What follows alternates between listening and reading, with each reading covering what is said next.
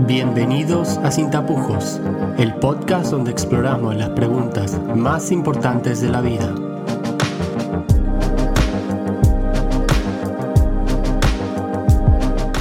Episodio número 6. Una respuesta a un calvinista. Bienvenidas, señoras y señores, al nuevo episodio de Sin Tapujos. Hoy no les traigo ningún invitado. Lo lamento mucho, sé que lo estaban deseando, pero Hoy me tendrán que aguantar a mí porque voy a estar hablando acerca de un tema relevante que se hizo relevante hace unas semanas en, redes sociales y, quería eh, tomar esta oportunidad para hacer este podcast solo y responder a un pastor en, internet. Eh, eh, es un pastor calvinista y en un, en un rato explico lo que es el calvinismo, y hace ciertas afirmaciones criticando a otro pastor que realmente me preocuparon porque eh, veo que hay una, una actitud muy... Em, ¿Cómo se podría decir? Es muy común escuchar a ciertos calvinistas eh, hablar acerca de otras posiciones y no hacerlo de forma correcta Mm, la verdad es que mm, no, sé cuál puede ser el motivo exactamente, pero sospecho que no obtienen la información eh, de fuentes fiables, quizás la obtienen de, popularizantes como R.C. Sproul y John MacArthur y Paul Washer y todos estos, eh, o John Piper, todos estos predicadores eh, reformados, calvinistas. Y, la, verdad he escuchado muchos sermones eh, em, de parte de estos hombres. Ah, muchos de ellos hablaban del arminianismo y la verdad es que cada vez que hablaban del arminianismo me llevaba la mano a la cara, porque realmente eh, no la representan de forma justa. Eh, así que, bueno, quiero responderle a este pastor específicamente acerca de una doctrina llamada la expiación limitada. Y esto es una doctrina muy característica del calvinismo y eh, el calvinismo es un sistema soteriológico, es decir, un sistema que em, habla específicamente acerca de cómo Dios salva a los pecadores, eh, cuál es el proceso por el cual Dios eh, qué procesos Dios usa para salvar a los pecadores.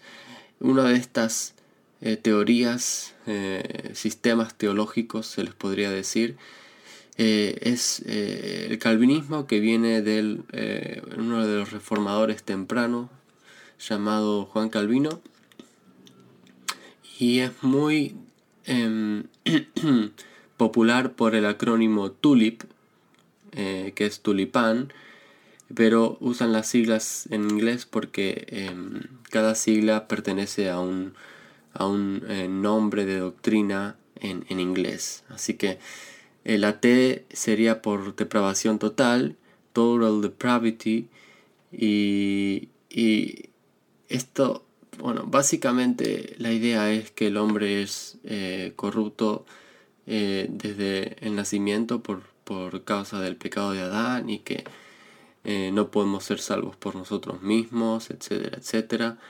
Eh, después la U, que se diría unconditional election, eh, elección incondicional, que Dios de aquella masa de, seres humanos corruptos elige a algunos para salvación. Y la L del tulip sería la expiación limitada, limited atonement. básicamente enseña que Cristo solamente murió por aquellos a quienes Él escogió incondicionalmente. La I es de gracia irresistible, irresistible grace, em, que explica que la gracia de Dios para aquellos a, quienes Él escogió eh, eh, no, no, no va a fallar, sino que va a traer sí o sí a sus escogidos a, redención y a arrepentimiento de pecado. Y la última es Perseverance of the Saints, perseverancia de los santos, que básicamente quiere decir que aquellos a quienes Dios escogió no van a perecer, sino que van a ser sí o sí salvos, no pueden perder la salvación. Eh, es un, resumen muy resumido, cierto, pero em, vamos a centrarnos específicamente en la doctrina de la expiación limitada. A, muchos de ustedes les puede chocar, pero los calvinistas sí que realmente creen que Cristo solamente murió por ciertos individuos y no por todo el mundo o por, toda la humanidad. Y eh, una controversia en Internet, em, hubo una controversia en Internet eh, dado este, este punto en especial. Eh, el pastor Julio Pérez de Onda Paz y pastor de la iglesia Betania escribió un post, un post, si no recuerdo mal, en Facebook, atacando a esta doctrina calvinista, de que Cristo solo murió por algunos y no por todos.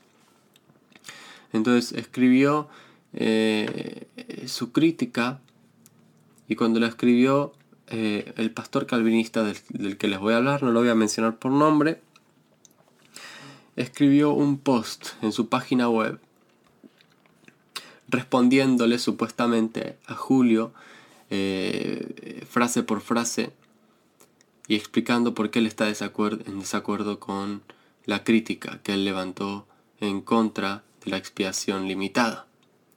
Así que vamos a leer lo que Julio dijo y seguidamente voy a... Eh, primero voy a leer todo lo que Julio dijo. Después voy a leerlo eh, frase por frase. Voy a leer las respuestas del pastor a la frase de Julio y voy a ofrecer mi respuesta a la respuesta del pastor. Sé que suena un poco confuso, pero una vez que entremos en la dinámica van a ver que lo van a entender bien. Entonces Julio escribió lo siguiente. Dijo, la expiación limitada es una auténtica herejía, además de antibíblica. Las citas escriturales son tantísimas que no cabrían en este muro. Es una barbaridad predicar este falso evangelio supralapsariano impregnado de filosofía determinista agustiniana y otras hierbas. Esta corriente pseudo-teológica que promovéis es paralizante y letal para los creyentes de buena fe. Además de los documentos bíblicos, están los documentos patrísticos de los primeros siglos donde esta falsa doctrina no existía ni remotamente. Así que él, él seguidamente, después de citar lo que Julio dice, él escribe, ok, iremos cláusula por cláusula, ok, iremos cláusula por cláusula, pues.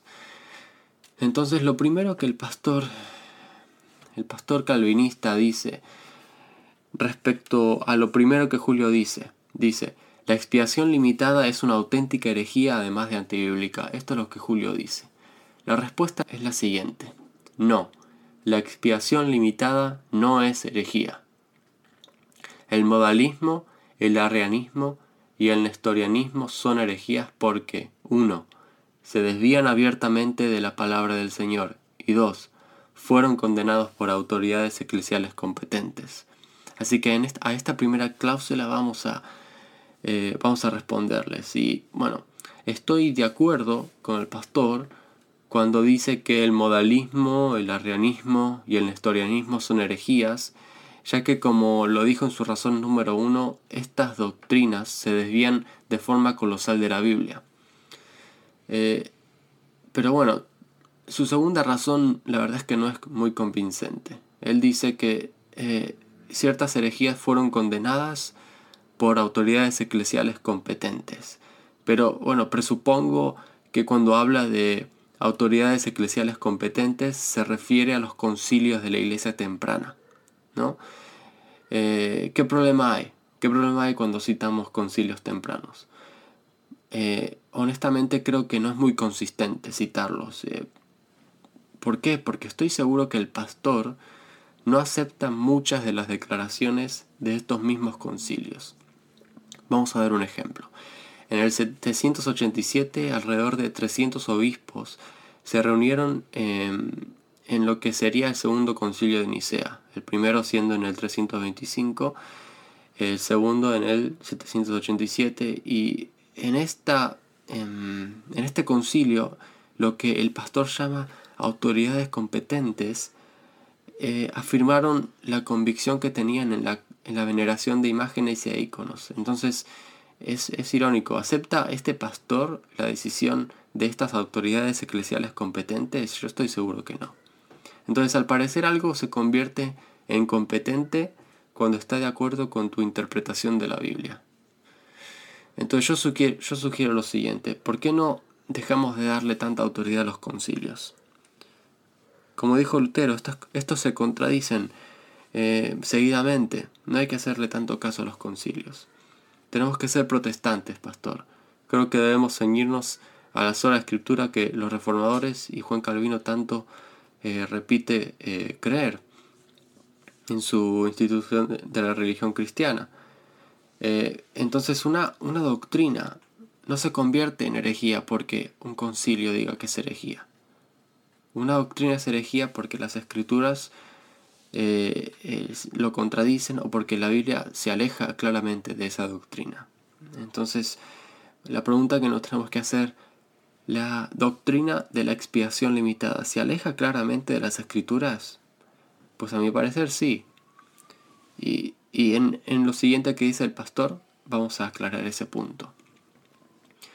Lo siguiente que dice Julio es, las citas escriturales son tantísimas que no cabrían en este muro. Esto es lo que dice Julio acerca de la expiación ilimitada. Y el pastor calvinista responde, dice, me da pena que Pérez no cite ningún texto para apoyar su postura tocante al alcance de la expiación de Cristo.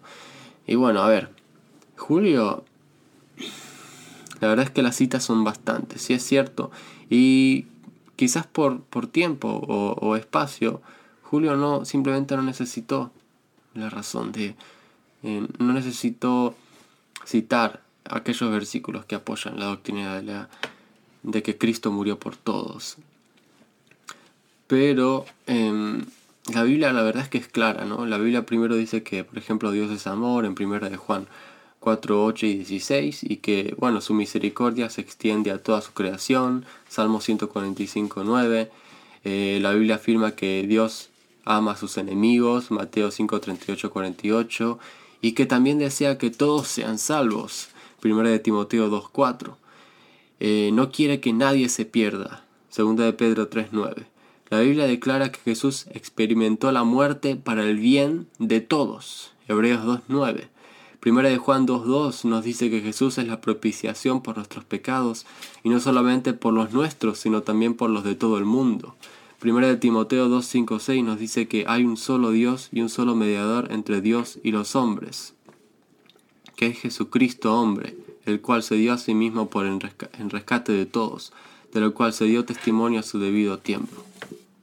Primera de Juan 2.2 nos dice que Jesús es la propiciación por nuestros pecados y no solamente por los nuestros, sino también por los de todo el mundo. Primera de Timoteo 2 del 5 al 6 nos dice que hay un solo Dios y un solo mediador entre Dios y los hombres, que es Jesucristo hombre, el cual se dio a sí mismo en rescate por todos, de lo cual se dio testimonio a su debido tiempo. Y nosotros hemos visto y testificado que el Padre ha enviado al Hijo, el Salvador del mundo. Primera de Juan 4:14. Primera de Timoteo 4:10 declara que por esto mismo trabajamos y sufrimos oprobios, porque esperamos en Dios viviente, que es el Salvador de todos los hombres, mayormente de los que creen. Juan declara que Cristo es el Cordero de Dios que quita el pecado del mundo. Porque el amor de, Cristo nos constriñe pensando esto, que si uno murió por todos, luego todos murieron, y por todos murió, para que los que viven ya no vivan para sí, sino para aquel que murió y resucitó por ellos. Segunda de Corintios 5, del 14 al 15. Entonces la Biblia hasta declara que Cristo murió por aquellos que le rechazan. Pero hubo también falsos profetas entre el pueblo, como habrá entre vosotros falsos maestros, que introducirán encubiertamente herejías destructoras, y aún negarán al Señor que los rescató, atrayendo sobre sí mismos destrucción repentina. Segundo de Pedro 2, 1. Entonces, la, Biblia declara que Cristo murió hasta por aquellos falsos profetas que, em, que introducen herejías destructoras en la iglesia del Señor. Aquí dice el Señor los rescató, los rescató. Así que, eh, a ver, muchísimas citas podrían darse, muchísimas más. Pero el tiempo no lo permite, obviamente. Pero para aquellos que tengan conocimiento, bueno, del inglés, lamentablemente en, en español eh, ahora mismo no conozco muchas obras, eh, muchos libros eh, que hablan acerca del tema específicamente. Pero les recomiendo un libro muy bueno por el, el doctor David Allen, es profesor en el Southwestern Baptist Theological Seminary. Y el libro es titulado The Atonement, la expiación. como les decía, lamentablemente tendría que averiguar un poco más y ver si hay algún libro relacionado con el tema. Eh, porque todos los libros que, que, conozco acerca del tema están en inglés y son los que usé para mis estudios teológicos, mi carrera en, la universidad en Dallas. Y, bueno, pero si conozco algún, algún, libro, algún libro en especial que esté en español, se los voy a poner en la descripción del programa. Em, así que vámonos al siguiente punto. la siguiente cosa que Julio dice y a, lo que el pastor responde es lo siguiente. Es una barbaridad predicar este falso evangelio. Esto es lo que dice Julio. Y esto es lo que responde el pastor calvinista. No, la expiación limitada no es un falso evangelio. El Evangelio es la, es la buena noticia de la muerte y resurrección de Cristo por los pecadores. Tanto los calvinistas como los arminianos estamos 100% de acuerdo aquí. Predicamos el mismo Evangelio. A ver. Eh, no, no es la, extensión de la expiación, no es parte del Evangelio, pregunto. No, cuando, cuando usted, señor y señora que me está escuchando, si predica el Evangelio, ¿no cree que es importante el tema de Cristo murió por ti, pecador? ¿No es parte del Evangelio eso? Eh, la, la, extensión de la expiación de Cristo no es parte del Evangelio. Aquí parece que el pastor está queriendo arbitrariamente decidir qué se incluye y qué no dentro de lo que llamamos evangelio. Predicar que Cristo murió por el mundo es una parte esencial del evangelio, principalmente por dos motivos. La primera, el primer motivo es que esta doctrina es claramente enseñada en las escrituras, de forma repetida y prácticamente en cada libro del Nuevo Testamento. Y no solamente eso, es enseñado desde los tiempos apostólicos durante 1500 años em, por padres de la iglesia y, teólogos relevantes, eh, e incluso Martín Lutero. Martín Lutero creía que Cristo murió por todos, el gran reformador. Y bueno, no me quiero adelantar. Vamos a hablar más adelante acerca de lo que creía Juan Calvino acerca de la expiación. Y estoy seguro que a muchos de ustedes les va a sorprender. Eh, pero la segunda razón, iba, a dar dos razones, porque es importante eh, la, expiación ilimitada, el hecho de que Cristo murió por todos. Es importante porque si predicamos que Cristo solo murió por algunos y no por todos, ¿cómo vamos a predicarle a un pecador de que Cristo murió por esa persona si no sabes si Cristo murió por él, o ella? Sería poco sincero de parte del pastor que le diga a alguien en su exposición del Evangelio que Cristo murió por esa persona para que, sea, para que sea salva sin estar seguro si de hecho fue así. Así que está claro que la extensión de la expiación sí que es una parte esencial del Evangelio, ya que, como dije anteriormente, es enseñado claramente en las Escrituras y es esencial para predicación a los pecadores. Lo siguiente que, dice el pastor calvinista, al punto eh, eh, de Julio Pérez, del cual estábamos hablando justo ahora, eh, el que dice, es una barbaridad predicar este falso evangelio, ya respondimos a la primera parte de la respuesta del pastor, pero él después dice lo siguiente. Irónicamente, cuando Pablo condena el otro evangelio de los judaizantes en Gálatas 1, fue precisamente por su falta de fe en la suficiencia de la obra redentora de Cristo. Al no creer aquellos judíos, al no creer aquellos judíos en la suficiencia de Cristo, se vieron obligados a predicar un anti-evangelio de Cristo más obras para ser salvo. Es cierto. Entonces aquí Pablo condena la falta de fe en la suficiencia de la obra de Cristo. No hay nada que discutir acá ya que los arminianos también creen en la suficiencia de la obra de Cristo. Somos salvos solamente por la fe, sola fide, y esta eh, salvación se obtiene únicamente a través de la fe, a través de la obra de Cristo por nosotros. Pero sí que me gustaría recalcar algo. Pablo cuando escribe a una iglesia lo hace por lo general para resolver una disputa o una herejía que se levanta en la congregación. Si alguna iglesia hubiera empezado a enseñar la expiación limitada, ¿podríamos esperar que les escribiese para reprenderles? ¿Podríamos esperar que Pablo le escribiese, digamos, a la, iglesia de, los Corintios eh, una carta, eh, tercera de Corintios, para eh, reprenderles esta doctrina que estáis enseñando de que Cristo solo murió por algunos? ¿Podríamos esperar que Pablo escribiera esa carta? En base a las enseñanzas eh, a lo largo de las cartas paulinas no me queda ninguna duda de que sí sería así. El tema es que la expiación limitada es una doctrina completamente muda hasta la era de la Reforma. Unos 1500 años después de la escritura del Nuevo Testamento, la gente empieza a creer en la expiación limitada. Entonces lo siguiente que eh, el pastor calvinista dice es, eh, continuando su, crítica de, de, lo que Julio Pérez dijo, mi pregunta sería, ¿no creen todos los arminianos, como todos los católicos, que la salvación es, en última instancia, una mezcla de la obra de Cristo y las obras humanas? Nope, no, incorrecto. El pastor aquí realmente muestra su limitado conocimiento de, de Jacobo Arminio y de la teología que surgió de él. Jacobo Arminio es, podríamos decirlo, el fundador de lo que es el arminianismo. ¿no?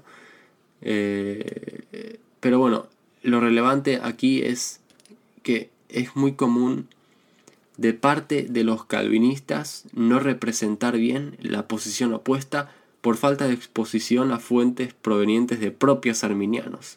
Si lo que sabes, pastor, del arminianismo lo aprendes de gente como R.C. Sproul o John MacArthur o Paul Washer, como había dicho al principio del podcast, y otros teólogos calvinistas popularizantes, la verdad es que va por muy mal camino.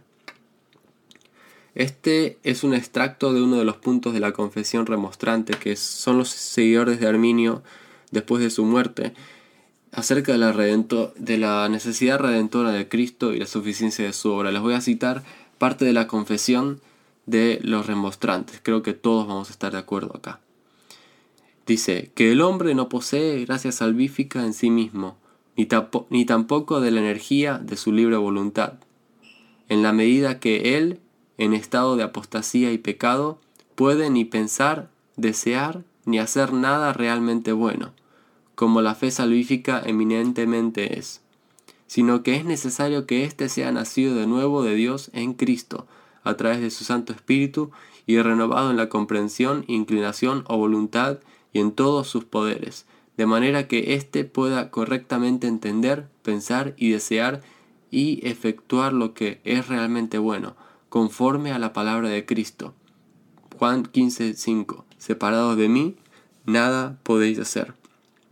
La confesión arminiana claramente, eh, eh, enfáticamente afirma que el hombre no puede hacer nada sin la gracia salvífica de Cristo que viene de su expiación, de su muerte por los pecadores. Así que lo que el pastor dice es claramente eh, no lo que creen los arminianos. No sé de dónde lo sacó. Seguramente de estos pastores popularizantes o de leer algún tipo de literatura calvinista de algún otro teólogo. Pero es una lástima. Y mm, no terminamos acá. Vamos a darles una cita directa de, de Jacobo Arminio, de su propia biografía y de sus obras. Eh, dice lo siguiente Jacobo Arminio. Por tanto, si donde está el Espíritu del Señor, allí hay libertad, y si el Hijo por lo tanto te hará libre, serás verdaderamente libre, se deduce que nuestra voluntad no es libre desde la primera caída, es decir, no es libre para hacer el bien, a menos que el Hijo la libere a través del Espíritu. Creo que queda completamente claro que los arminianos que creemos en la expiación ilimitada de Cristo, de que Cristo murió por todos, creemos en la suficiencia de la obra de Cristo y es, y es demostrado que el propio Jacobo Arminio y sus seguidores también lo hacían, como todos nosotros. Lo siguiente que el pastor calvinista dice es, el que cree que la salvación se pierde, necesariamente cree que la salvación se mantiene por buenas obras o por falta de malas obras. De malas obras. Incorrecto, pastor. La salvación se obtiene a través de la fe. Muy simple, la Biblia lo dice claramente.